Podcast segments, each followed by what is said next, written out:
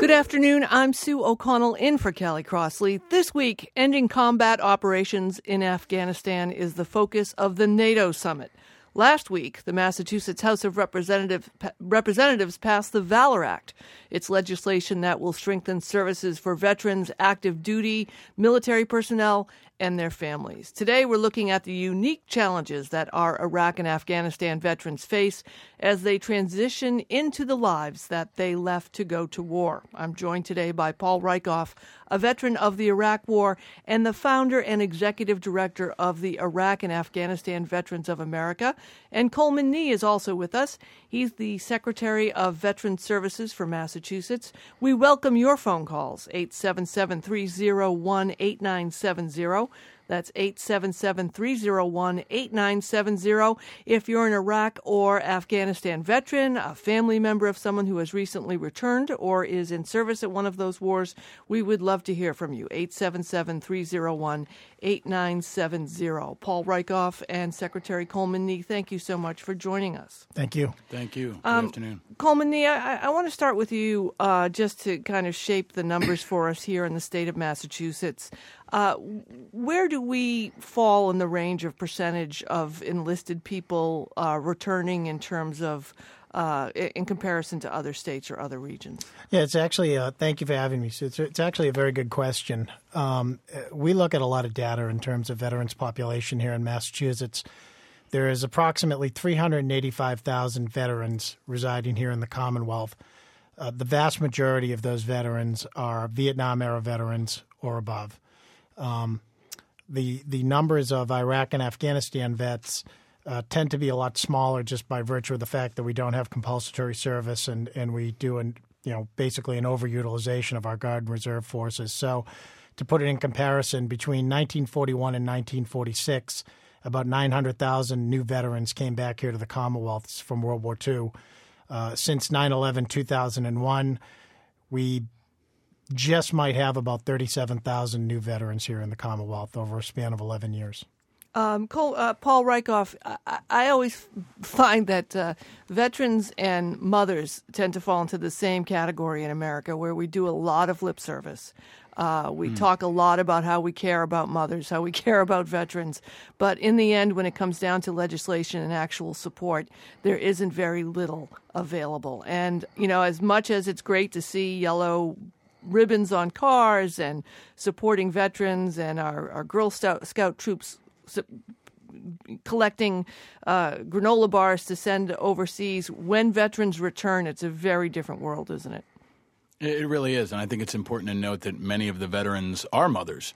About mm-hmm. 15% of, of our troops coming home are, are female, uh, and tens of thousands of them are mothers. But I think you're right in that we're, we're 10 years into war now, and there has been a lot of lip service. There have been a lot of yellow ribbons. But what we see is still a staggering rate of unemployment, skyrocketing suicide, uh, huge mental health challenges, and really uh, across the nation, the inability of our systems to respond. Um, whether it's been the VA at the federal level or local nonprofits that are maxed out, we're seeing a new surge. We've talked in the last few years about the surge of, of troops into Iraq and Afghanistan. Well, in the next few years, we're going to see a surge of veterans coming home. About 2.4 million have served in Iraq and Afghanistan since 9 11. It is a small percentage, less than one half of 1%. So we're the less than 1% if you think about the, the country. Um, but, but it is a huge need coming home, and, and we're really trying to play catch up here. Uh, you know, in, in the state of Massachusetts, the official numbers are 7% unemployment for Iraq and Afghanistan vets, and I think that's probably on the conservative side. We see about a 17% rate nationally for IAVA members. Uh, and, and that's not just a, a, social concern, but I think it's a wasted opportunity. These folks aren't just charity, they're an investment, and they will go on to be great leaders in business and in our communities, but we've got to step up and, and do more now. Paul, why can't we get this right? I mean, this is not this is not a new thing happening that that soldiers come home uh, and regardless of uh, their state, whether they're you know perfectly fine and everything's great or or worse, America tends to have this challenge on what do we do with the returning veterans. I mean, my great my grandfather served in World War One and came home with mustard gas poisoning, and right. the services that were available to him then seem like there are less now available to veterans returning in in some ways. I mean, obviously the problems are different, but in some ways exactly the same. They, they are. I mean, you, you, had the bonus march after World War One, and after World War Two, I think it was really a model for, for an adequate response by the federal government. You had massive housing and a robust GI Bill, and really a connected country. After Vietnam, we confused the people with the policy. There were there were a lot of confusions around blaming the warriors for the war, and I think that got in the way of our ability to support our veterans. Now, I think Secretary Nee touched on it. We're really a very small percentage of the overall population. In World War II, we made up about 12 percent of the overall population. Now now is less than one half, most folks don't have a personal connection. They don't have someone at their dinner table or at their job or in their classroom who's actually served. So it kind of feels like the wars in Iraq and Afghanistan are reality TV shows. It's somebody else's problem. It's somebody else's kids. And, and I think that's really gotten in the way of our ability to respond. And, and the federal government has really been caught flat footed here. It's great to see the president and first lady stepping up their efforts with joining forces. But if you look at the VA, for example, there was a blockbuster IG report that came out just a few weeks ago that said that veterans are waiting on average a whopping 50 days for a mental health appointment. In places like uh, Spokane, Washington, it was over 80 days. Uh, that's unacceptable. And I think we've really seen our, our bureaucracy caught flat footed and, unable to respond to not just mental health claims, but traumatic brain injury, post traumatic stress disorder, women's issues. It, it kind of runs the gamut. And I think folks need to understand that this is not okay. The situation is not under control, and we've really got to mobilize quickly to, to catch up. Secretary Coleman Nee, uh, obviously, uh, folks are returning from battle, returning from war, returning from service, and want to reenter the workforce. Want to uh, many uh, left their jobs, left their families. Many come back with great skills, are or just looking to reconnect. And it clearly is a very difficult economic environment for all of us, but especially for returning soldiers. What tell me about this Valor Act and and what it means uh, here in the state of Massachusetts? well, thank you. Um, so the Valor Act. Um, is essentially uh, was was driven actually by Senator Mike Rush, uh, State Senator Mike Rush, who himself is uh, uh just returned uh, last January from service uh, overseas in Iraq after a year, and and it looks at a lot of the different facets that Paul was talking about in terms of you know how do we maximize and and, and really you know uh, utilize uh, the talent coming back to us here uh, from people with prior military service. Uh, it has uh, provisions in it for transfer, easily transferring military licenses over to civilian licenses, commercial driver's licenses, um, uh, professional licenses of that nature. It looks at transitioning military education credits into civilian education credits. it looks at protection of civil service jobs with veterans preference, which which is very important as well. Uh, so there's a whole bunch of facets that that are, have really drilled down on a lot of policy issues that we're hearing from veterans have ended up becoming obstacles or stumbling blocks in, in trying to get their services or or trying to get access to jobs or, or, or utilizing their military skills. But I think it's also important to recognize, and, and Paul touched on a little bit about the service delivery system that we have here, um, in both in the Commonwealth and in the country. Massachusetts is a little unique uh, in that we have uh, a pretty extensive veteran service network. We're the only state in the nation that has a mandatory veteran service officer in every city or town. My department alone spends $70 million a year in, in extra veterans benefits, non reimbursable from the VA, uh, into people's pockets, uh, veterans and, and, uh, and Gold Star families as well. So, uh, you know, there's a lot of work being done individually at each state level which is different than than what's being done nationally at the VA.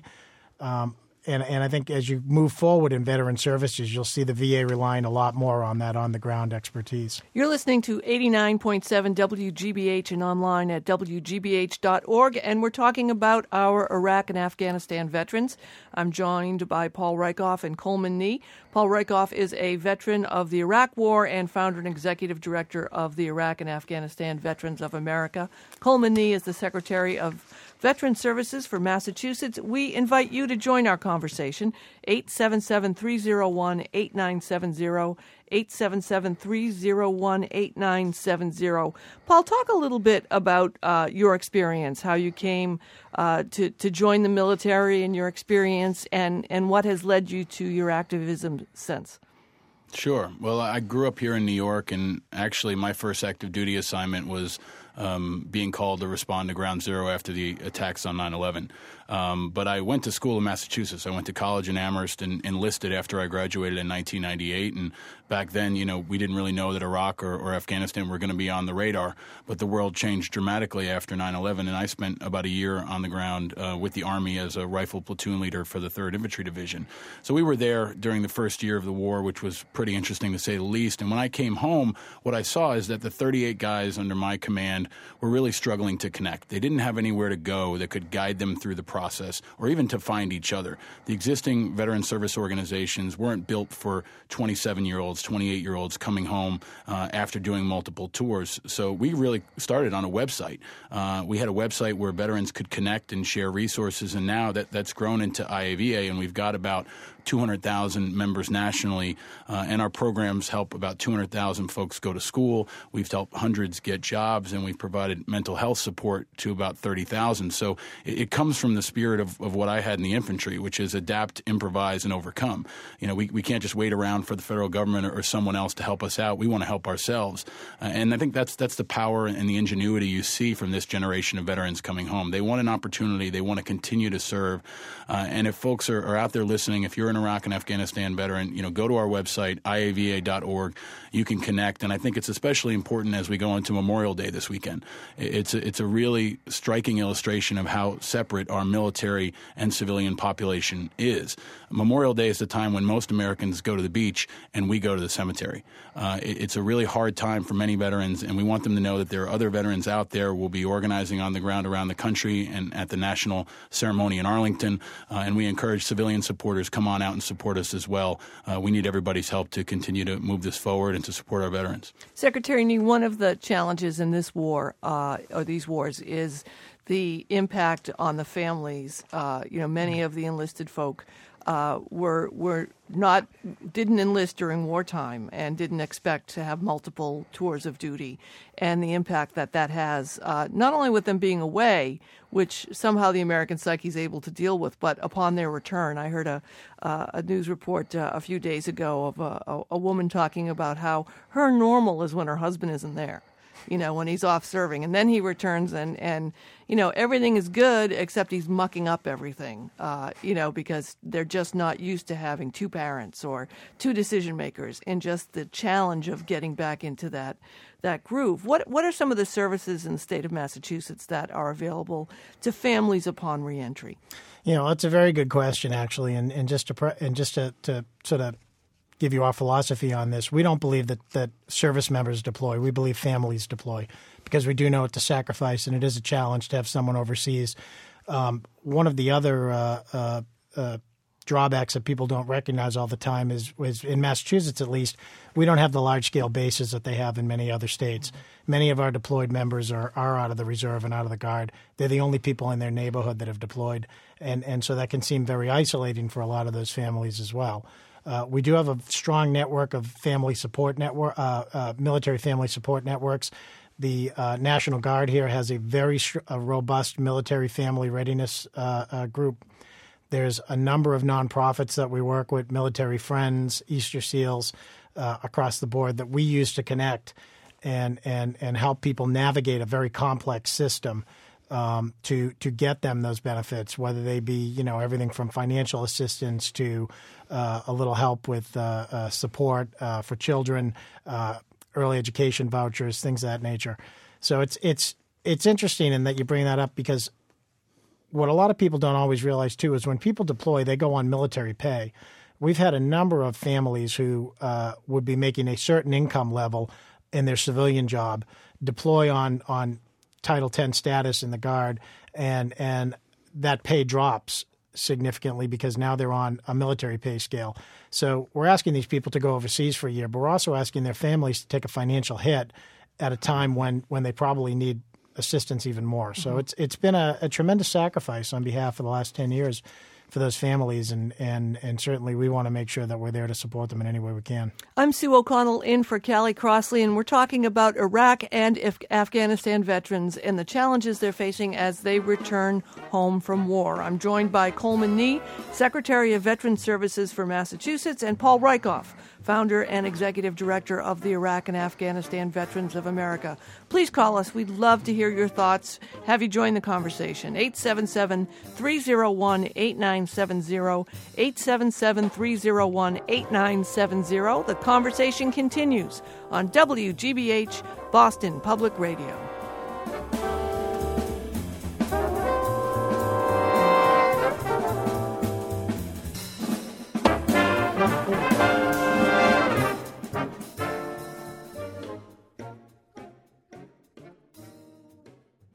Funding for our programs comes from you and the Museum of Science, now showing To the Arctic, presented by Warner Brothers Pictures and IMAX, a story of love, family, and survival in the harshest place on Earth. Tickets and more info online at mos.org. And Celebrity Series of Boston.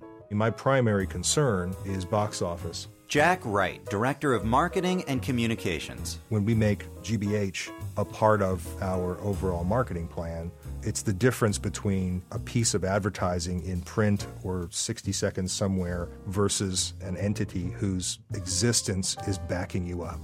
To learn more, visit wgbh.org/sponsorship. Next time on the world, an exam taken at age 11. The stakes were high. It was daunting. You knew that a lot hung on what was to happen on this day. Britain once used a single test to decide which students would go on to elite schools. Looking back now, it was certainly the biggest single determinant of my future. Why some want to bring that test back. Next time on The World. Coming up at 3 o'clock here at 89.7 WGBH.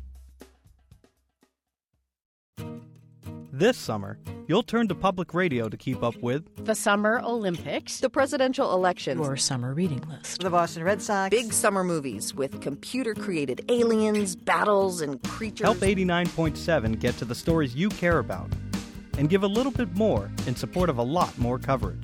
To go above and beyond with an additional gift, just click the donate button at WGBH.org. Morning Essentials. Help to get your brain going. You're listening to Morning Edition from NPR News. Bob C. and Morning Edition. Right here on WGBH Boston Public Radio. A good Wednesday here morning. on WGBH Radio. Welcome back to the Callie Crossley Show. I'm Sue O'Connell, sitting in for Callie Crossley, and we're talking about the unique challenges that our Iraq and Afghanistan veterans are facing as they transition into the lives that they left to go off to war.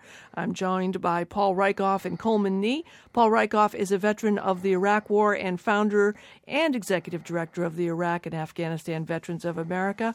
Coleman Nee is the Secretary of Veteran Services for Massachusetts. Please give us a call. Join the conversation 877 301 8970 if you're an Iraq or Afghanistan veteran. What has it been like for you to re enter civilian life? 877 301 8970. We have a call. Amy is calling us from Lakeville. Amy, welcome to the Callie Crossley Show. What's on your mind? Hi. Um, I just wanted to say thank you uh, for your program today. I'm a, the wife of a National Guard member, and um, for a long time, I, you know, it's it's very hard to connect with people, and a lot of people just don't understand what National Guard families are going through when their soldiers deployed. What are some of the challenges that, that you, in particular, and your family are facing? Um, well, my husband is home right now. He was deployed um, last year from September 2010 to September 2011. Um, so when he first got home, um, just getting into the routine, like you had uh, mentioned, reintegration. Um, there's another person there to make make those decisions. Right. It's not just me anymore. Um, and actually, our daughter was born while he was um, he was home on mid-tour leave, but uh, had to leave a week after she was born. So that was kind of a unique challenge. He was getting to know her, getting to to be a parent when he first got back as Right. well, which he had never experienced. And how have you? uh, How did you reach out, and how do you reach out to to other families and other other uh, peers? Uh, well, the Family Readiness Group is a great program, and we've uh, we're a part of that. Um, and the online community Military One Source is um, is a great resource as well. Well, Amy, thanks uh, for your call and thank you to your family for your service. We appreciate it. Thank you so much. Thank you, Secretary Coleman Nee. That that speaks to an issue of of uh, you brought up of not having a major base here in Massachusetts, but also finding a way for families and service members to connect. Yeah, it certainly does. I mean, it's it's a, it's a story we hear quite a bit. Um, people feel isolated within these communities because they don't know anybody else who's deployed, uh, other than you know other other families that are in the unit. But again, those can be spread out over a, over a, some geographical distance. Um, we do know also that uh, coming back, um, and I'm assuming uh, Amy's husband was, if he was with the Mass Guard, came back with the 182nd. Uh, those folks served a year in Afghanistan. I mean, and they and they were back here, uh, short term transition in New Jersey, and then and then you know we met them at Logan Airport, and they were back in their living rooms. That's a jarring transition for anyone. We know in the past we've had you know people have had the ability to to decompress. I mean, my own father, you know, coming back from World War II, was on a troop ship for three months or two months, you know, uh, uh, decompressing before he ended up back here at home. Um, the you know the fact that we have people and and Paul may have been in this situation where you know you can be walking patrol in a combat zone, and within a week and a half to two weeks later be standing in your living room. Uh, you know that's difficult, mm-hmm. and it's not always post traumatic stress but we do know that a lot of uh, a lot of folks have uh, have some readjustment time and, and some readjustment issues that they have to work through, and we want to make sure that the support is there to help them. Uh, and they should know people that are dealing with this that there is support uh, both through my department and and IAVA and other organizations uh, that can give you some advice and, and, guidance on how to make that transition smoother. Paul Rieckhoff, we always seem to talk, especially in the media, of these these extremes. You know, like this post traumatic stress issues. When, as Secretary uh, Nee points out, it, it would be jarring for anyone to go from one spot to another. I mean, some of us have a hard enough time coming back from vacation and going to work on Monday. You know, I mean, it's not right. it's not a stretch to think that that's a challenge. You write a great piece uh, from last year at CNN.com. The Iraq War is mine, yours, and ours, and you really try to tie together all of the issues to, for for Americans to understand that we we have ownership in in the families and veterans coming home. Yeah, I think that's right. And you know, a- Amy's story should should resonate with folks. If you think about you know how much she and her family had to go through for that year, um, and the secretary's right, it can be very isolating. I mean, when we deploy as soldiers, our families go along for the ride and and it's another example of, of how our entire national system really wasn't prepared. When I was deployed to Baghdad, my, my girlfriend was in Brooklyn, and she was the only one on her block. There was nobody else that she could talk to about what was happening in Iraq or the stress of her job or just trying to, to deal with having a, a loved one deployed in a combat zone. So that can be incredibly isolating. And I think what we try to encourage folks to think about is don't just wait for the president or the VA or the federal government to get involved. This is going to have to happen at a community level. If you look across Boston, you know there there are so many um, nonprofits stepping up, and across the state, you've got community colleges. The Red Sox raised about two million dollars this weekend for their home base program. And, and if there is kind of a, a silver lining, I, I, think it's how many folks are graduating across the state this weekend under the GI Bill. Over 500,000 Iraq and Afghanistan veterans have used this incredible benefit that we passed in 2008. It's still got some bumps, but now you've got graduates coming out of school, and they can pass that benefit onto family members, onto spouses. And, and if you haven't thought about it, if you're struggling to get employed, look at the new GI Bill as an option. Go to newgibill.org. IAVA has set up a resource center website that can help you understand and navigate that benefit. But across the state this weekend, we've got a new generation of leaders that are graduating that served in combat and want to continue to serve throughout the Commonwealth and throughout the country. And we think that that's a very exciting and historic point. 877 301 8970 is the number for you to dial to join the conversation. 877 301 8970. Uh, Secretary Nee, talk a little bit about the ways that, uh, the most effective ways to connect with veterans coming back. You have a peer to peer program uh, which really helps uh, returning veterans to navigate the maze that is always the bureaucracy mm-hmm. of of uh, of uh, what our, our folks before us did that they thought was a good idea that may not work now. So you do have a great program, though, to help folks. We we do. Um, uh, our SAVE program is statewide advocacy for veterans empowerment. Uh, and it hits on what Paul was just talking about, which is essentially there's lots of nonprofits and local and federal government programs, and they're spread out across uh, a spectrum. Uh, you know, the problem I found looking at this system uh, wasn't so much a lack of, of resources as a as a misconnection or inability to access all resources from one door. So you'd find a lot of places where you'd get a one benefit, but it wouldn't necessarily connect you to everything else you were eligible for. Uh, what we've done is train uh, Iraq and Afghanistan vets because we know from our the evidence is showing us at least here in Massachusetts that uh, peer-to-peer navigation and peer-to-peer outreach uh, from fellow Iraq and Afghanistan veterans uh, to their counterparts, uh, to their compatriots here in the state, um, really has a level of credibility and trust that that either non-veterans or even veterans of other generations uh, uh, can have a hard time overcoming. And then training those folks, those peers, in all of those resources, and then ha- having them go out and help those veterans and help those families navigate the system and get hooked up and be able to work through the bureaucracy. And when they come up with stumbling blocks, be able to, again, give them the assistance to be able to get through the red tape and get to everything that they need. And through maxim- maximization of that and, and, and really uh, utilizing that system uh, more fully, we think we've been able to really help a lot more veterans here in the Commonwealth than is taking place in other areas of the country. Paul, my dad was a World War II veteran and, and spent a fair amount of time at our local uh, VFW post, the Veterans of Foreign War, and the American Legion posts. And I'm wondering, is is there that sort of camaraderie organized and available to, to veterans returning today? It is, but it's evolved. I think back in that time period, you had veterans halls that were really the linkage to the veterans community. There were places where, where guys could get together and tell war stories and drink beer and share resources.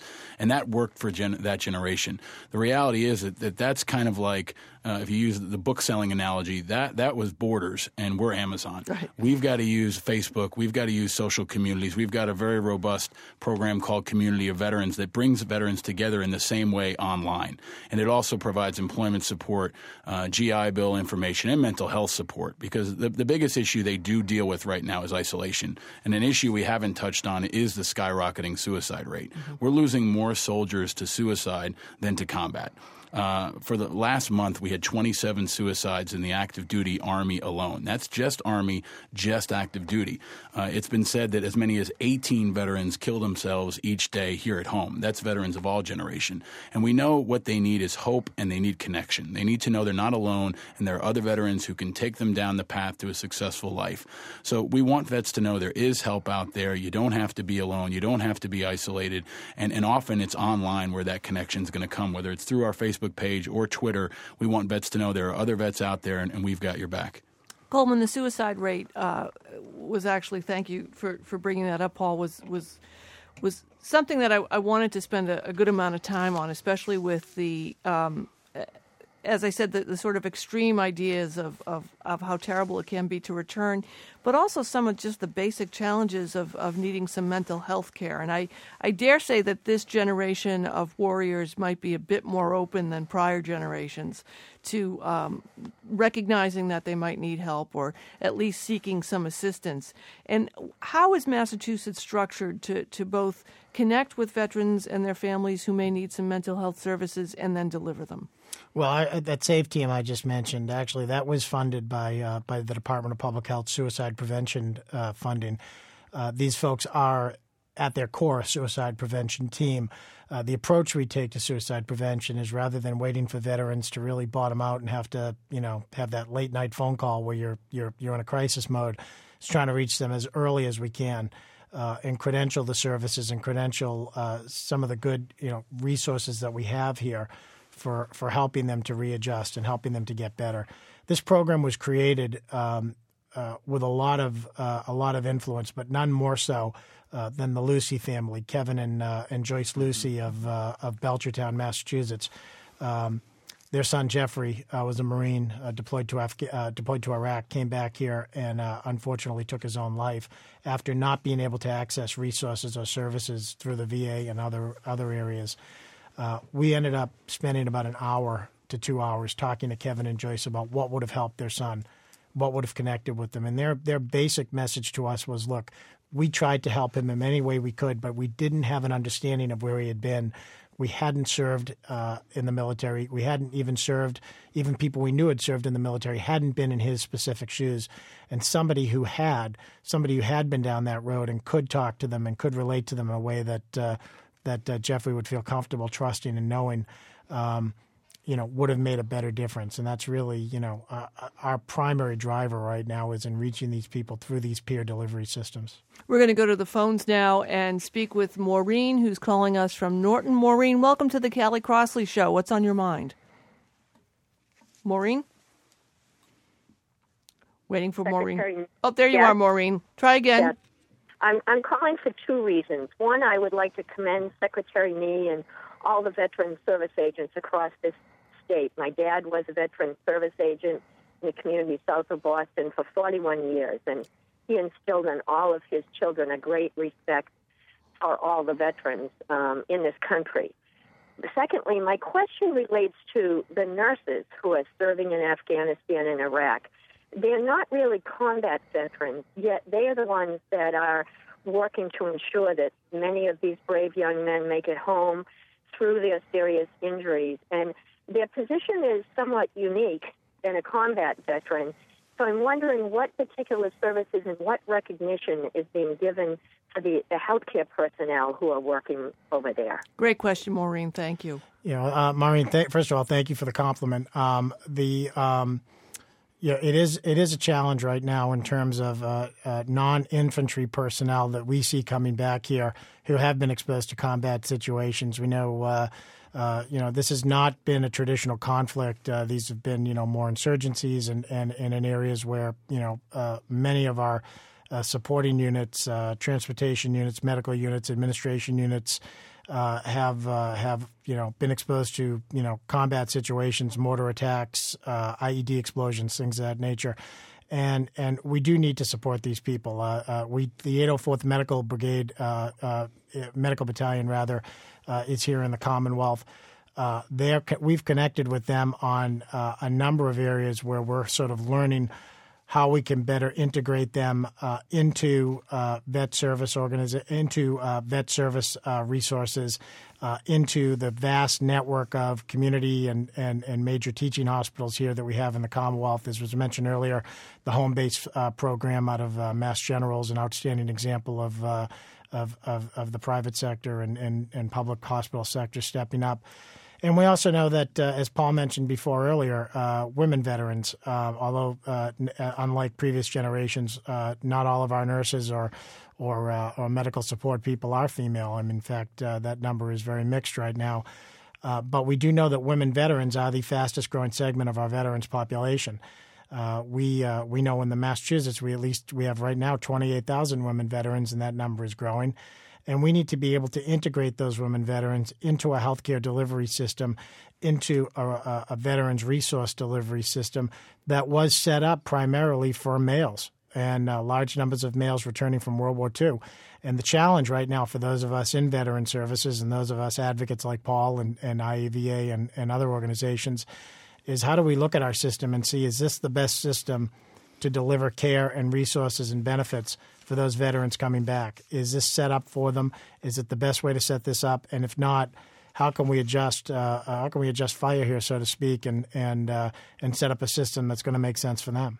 Paul, what what can the average person do? You know, I, I, I was I was raised to always uh, seek out folks that I see in uniform and thank them for their service, uh, and to give a hand whenever whenever necessary. You know, anytime that there's a, a fundraiser or a, a granola bar raiser, as as uh, we've become famous for, I've done that. But what can the average person do, uh, especially if they, they don't see someone who is in service or or know of a family? How can they support returning veterans? I think that that, that is a, a, great question, and and one easy way is to go to our website. If you go to iava.org, we've got uh, things you can do online and things you can do in your community that can get you involved and get your family involved. We want to communicate to folks that you don't have to be a veteran to support the veterans movement. Memorial Day is coming up in just a few days, and that's a really important time to connect with our community, to show your gratitude and remember the folks we've lost. We're going to have a Go Silent campaign where we ask folks around the country just to take take a minute to reflect, no matter where you are at 12:01 on Monday when the wreath is laid at the Tomb of the Unknown Soldier. You also need to donate. Help all these community groups that you're hearing about. These nonprofits have really been hit hard in the economy, but their program demand is going up. So if you see a good nonprofit in your area, please donate and encourage your friends to do the same because a lot of people think the government's got this covered. And only about 55% of Iraq and Afghanistan veterans even use the VA. So that means they're, they're hitting these community based nonprofits, and those are the folks that really need help. And also, finally, going into November, I'd say vote on veterans issues. Ask your elected leaders and your candidates what are they doing to lower the VA backlog? What are they doing to reduce veterans unemployment? How are they dealing with, with challenges facing returning National Guardsmen reservists? Put them on the spot. And if they say they, they support the troops, ask them how. Uh, that, that could be one of the most important things we do going into a, a very contested election season where we hope veterans issues might be the one thing we can all agree on. That should be the one issue we can all unite on and, and finally move this ball forward. Secretary Nee, one of the things that uh, employers may think of when they think of hiring returning vets is is uh, folks who are out in the field, you know, Mm-hmm. and uh, holding a gun, uh, shooting, and and doing that. But as one our caller beautifully said, there is a variety of duties and tasks that go into fighting a war and a variety of skills that come back. So, one of your challenges is to spread the word that there are very qualified, highly educated uh, uh, folks coming back who are ready to get hired. Yeah, I mean it's it's really been um, it's eye opening for a lot of the business groups that we speak to because I'll say picture in your mind a veteran, and the first thing that will come to their mind is a Kevlar helmet and a rifle and a foxhole and a flak jacket, and and you know you spend a lot of time talking about the fact that that's a one segment of the population of the military. Uh, that there are vast support networks for those infantrymen who um, that involve cutting edge transportation. Uh, the Air Force is heavy into cyber command and cybersecurity, medical administration, finance, communications, logistics. I spoke to the Mass Retailers Association and asked them, you know, if, if you're looking at hiring veterans, it's not only about just bringing someone down who served in the military. You should be working with us to try to identify uh, military occupational specialties or ratings within the military of folks who worked in logistics, worked in transportation, worked in finance and administration. Because not only can we provide you with people that you want to hire because it feels good, we can pay, provide you with people who you want to hire because it's going to be good for the bottom line. We've been talking about our Iraq and Afghanistan veterans. I've been joined by Coleman Nee and Paul Rieckhoff. Paul Rieckhoff is a veteran of the Iraq War and founder uh, and executive director of the Iraq and Afghanistan Veterans of America. Coleman Nee is the Secretary of Veteran Services for Massachusetts. Thanks to both of you. Up next, Thank you. we continue Thank the you. conversation with the author and subject of the book Fahim Speaks, a warrior actor's odyssey from Afghanistan to Hollywood and back. You're listening to WGBH Boston Public Radio.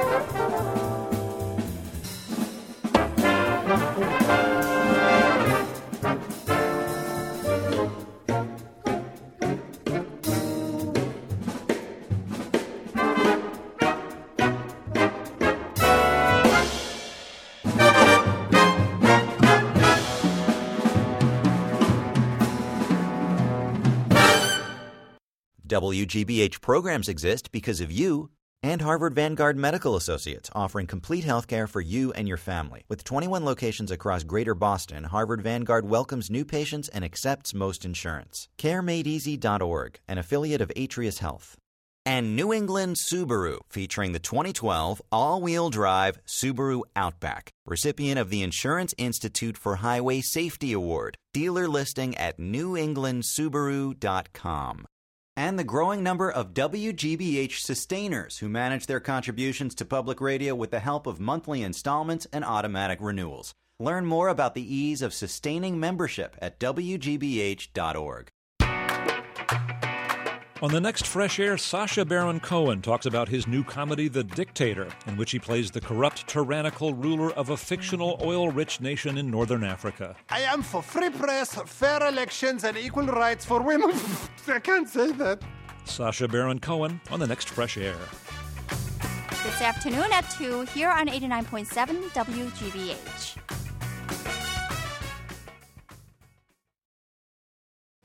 It's time to spring into action for the 47th annual WGBH Spring Auction.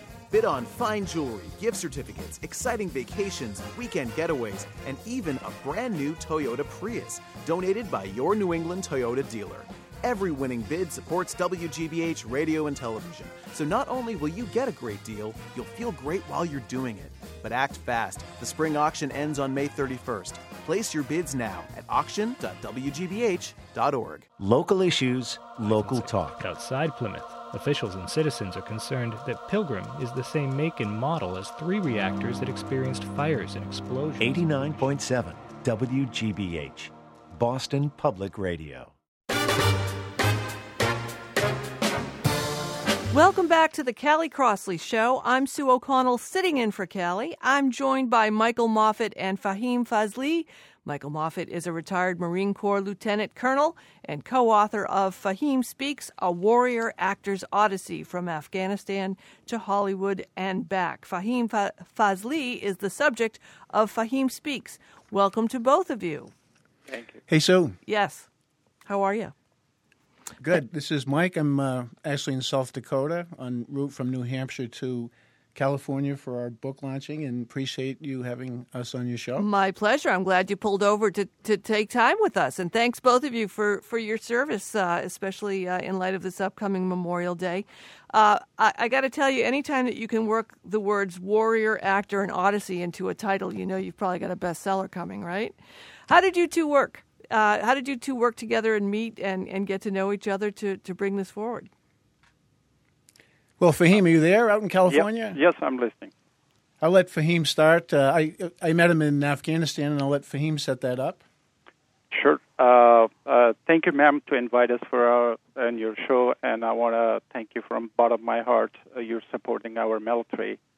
And how we met uh, was in Afghanistan in 2009 and 2010, and I uh, we were in meeting in Delaram, Afghanistan, Helmand province, the most dangerous place in Afghanistan. And I saw Lieutenant Colonel Michael Moffett.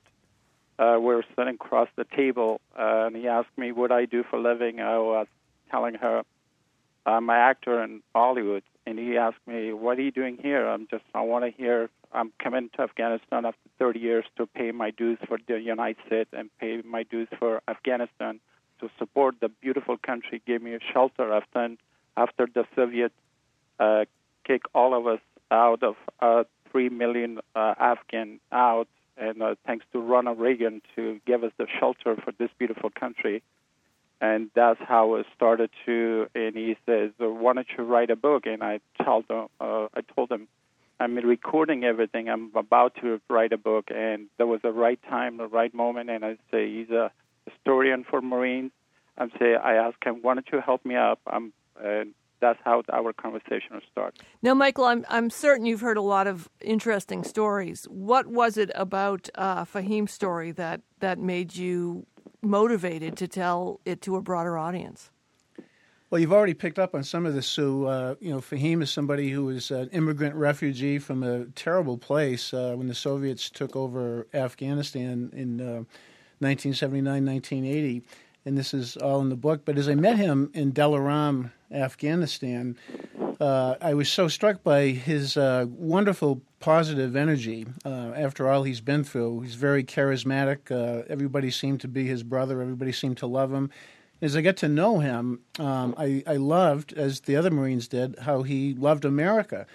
And that really struck a chord with me, and as I know it has with many other people that here is somebody who's an immigrant refugee from an Islamic culture who's not afraid uh, to stand up for America and go back into harm's way. And he was he'd become a Hollywood actor and had a Screen Actors Guild card and has been in a lot of TV yeah. shows and Fahim, let's and, talk a little bit about that too. I mean, you you sure. left and came to America and had uh, a good career going for yourself in Hollywood, and and decided to to take a break from that to walk back uh, into Afghanistan to put yourself in harm's way. Talk a little bit about what your life was like in Hollywood.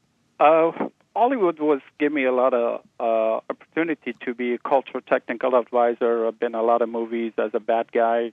Uh, I've been typecast as a terrorist, which just doesn't bother me. I want to just prove it to them, uh, show them the culture, different languages. And I wasn't called Charlie Wilson War with Tom Hanks, Julia Roberts, Philip Hoffman, and Charlie Wilson himself. I was a cultural advisor. We were in Morocco he said, Fahim, you did a, such a great job. Why don't you go help the real American, I mean, the real heroes, which is fighting in Afghanistan?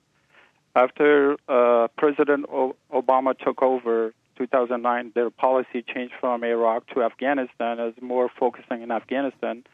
Then uh, made a decision to want to go pay my dues for this beautiful country. This beautiful country gave me a lot of things. So gave me a lot of uh, give me a citizenship, uh, save us from the communists, and I want to go pay them, pay my dues, and I want to earn my American passport, which is I became a citizen 20 years ago. I look at my passport and I say, uh, what I've done for this country. And I took a break and I want to join the Marine as a contractor. Then I'll go over there, pay my dues. Michael, it's it's uh, again, you, you've seen a lot, and uh, the early days of Fahim's life in Afghanistan um, are are incredible and would be hard for most average Americans to really comprehend. Yes, and of course it's on the book, which by the way has a, a blurb from Tom Hanks on the cover. Uh, yeah, it's an adventure story. There's a dramatic escape from Afghanistan as a youngster, and his family was split up and eventually reunited. It's a, adventure story, a love story. Uh, talks about arranged marriages and finding true American love. It's a Hollywood story. Uh, there's a, some interesting material on uh, all the people and personalities he worked with in Hollywood, and then then going back with the Marines uh, is the last four chapters, and and this I think, of course, I think there's some great stuff there with the wonderful work he did with the, the Marines. The Taliban hated him, put a price on his head because he was so effective as an interpreter, bringing together Americans and Afghans. And Fahim, you you you left a. Did you have a baby girl? And I have a, a little baby girl. Her name is Sophia, and I marry American uh, woman, which is uh, thanks to her. She helped me up a lot. Her name is Amy McPeak. Her last name she's the one pushing me to uh, follow my dream, which is the that was my dream to become an actor. My and she's the one who was pushing me to go to help help this country, and she never stopped me. And I dearly love her. And I'm the, the book is dedicated to my mother. My mother just passed away four months ago, I'm and dedicated to, to a woman all over the world as well. Now you had you had a nickname while you were in Afghanistan, and the, the Taliban they call called me you Hollywood. They called you Hollywood. I mean, the reason uh, Captain Vincent didn't want to uh, uh, give my real name because that uh, the place we were there in the Helmand province, which is the Pashtun tribes, which is I came from the Pashtun tribe, which is they all know as my great grandfather.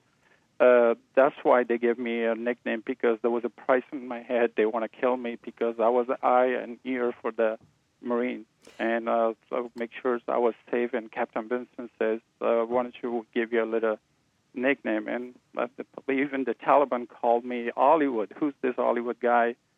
And and there was uh, we did a, such a great job, and I'm I'm so honored to call myself part of the Marine, and so honored to call myself American Americans, America is the best country in the world, and I'm I'm very appreciate this country. I love this country. I die for this country. That's why I went to Afghanistan, and I we almost got killed more than once, but uh, God thanks, nothing happened. Michael, what were some of the the, the big cultural um, messages that Fahim taught you uh, about the Afghanistan people? What what were some?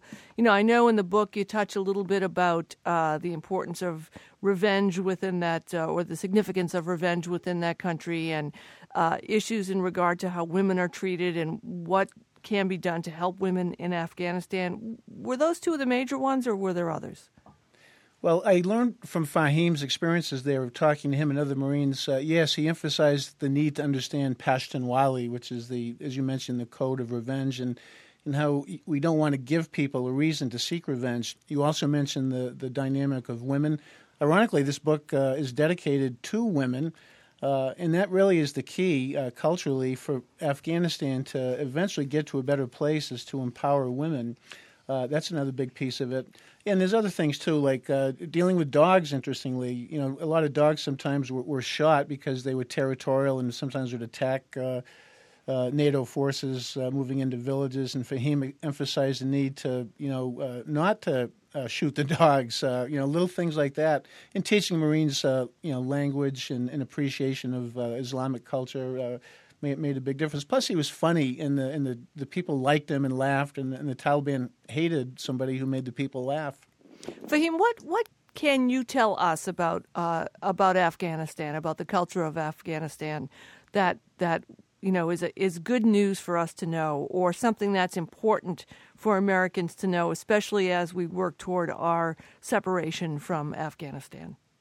Afghanistan is, uh, first of all, my advice to American government, they should educate them first. We're so behind. We're so behind. It takes years, years to get educated. Once we are educated and give up, stop the corruption. There's so many corruptions going. We pay our tax money in this country, and our money go over there, so give uh, handed to the wrong group or theirs.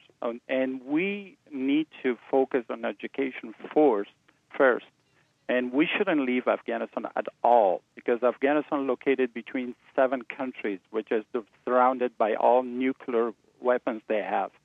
Afghanistan is the more, most important place for America, and I'm honored to call myself American and Afghan American, which is protect the country and this country as well.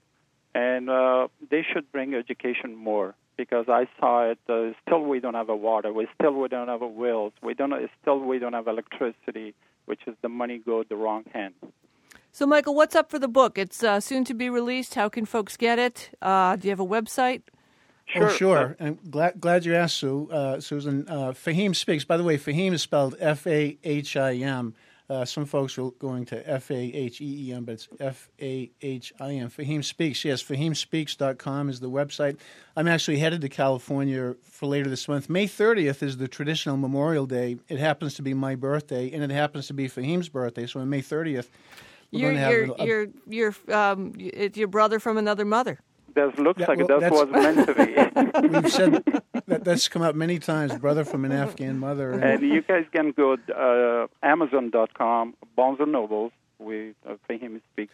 They, And I want to point out uh, real quick uh, WPG Warrior Publishing Group, uh, Captain Dale Dye and his wife, Dr. Julia Dye, they are the publisher and editor uh, of, of the book. And uh, yeah, May 30th, book launching in uh, near San Clemente, uh, California. My birthday, his birthday. Wounded Warriors uh, is go- going to get a, a, a percentage of the sales uh, from from May, and uh, so that ties in very nicely. Well, as great. well. We, we look for it. Thanks so much for joining with us. I've been speaking with Michael Moffett and Fahim Thank you very Michael Moffett Thank you, is Sue. a retired Marine Corps lieutenant colonel and co author of Fahim Speaks, a warrior actor's odyssey from Afghanistan to Hollywood and back. Fahim Fazli is the subject of Fahim Speaks. He was a volunteer translator for the U.S. Marines in Afghanistan. To learn more about their book, please visit our website, wgbh.org slash Callie Crossley. I'm Sue O'Connell. I've been in for Callie Crossley. Callie will be back tomorrow. She'll be talking local and national politics. The Callie Crossley Show is a production of WGBH, Boston Public Radio.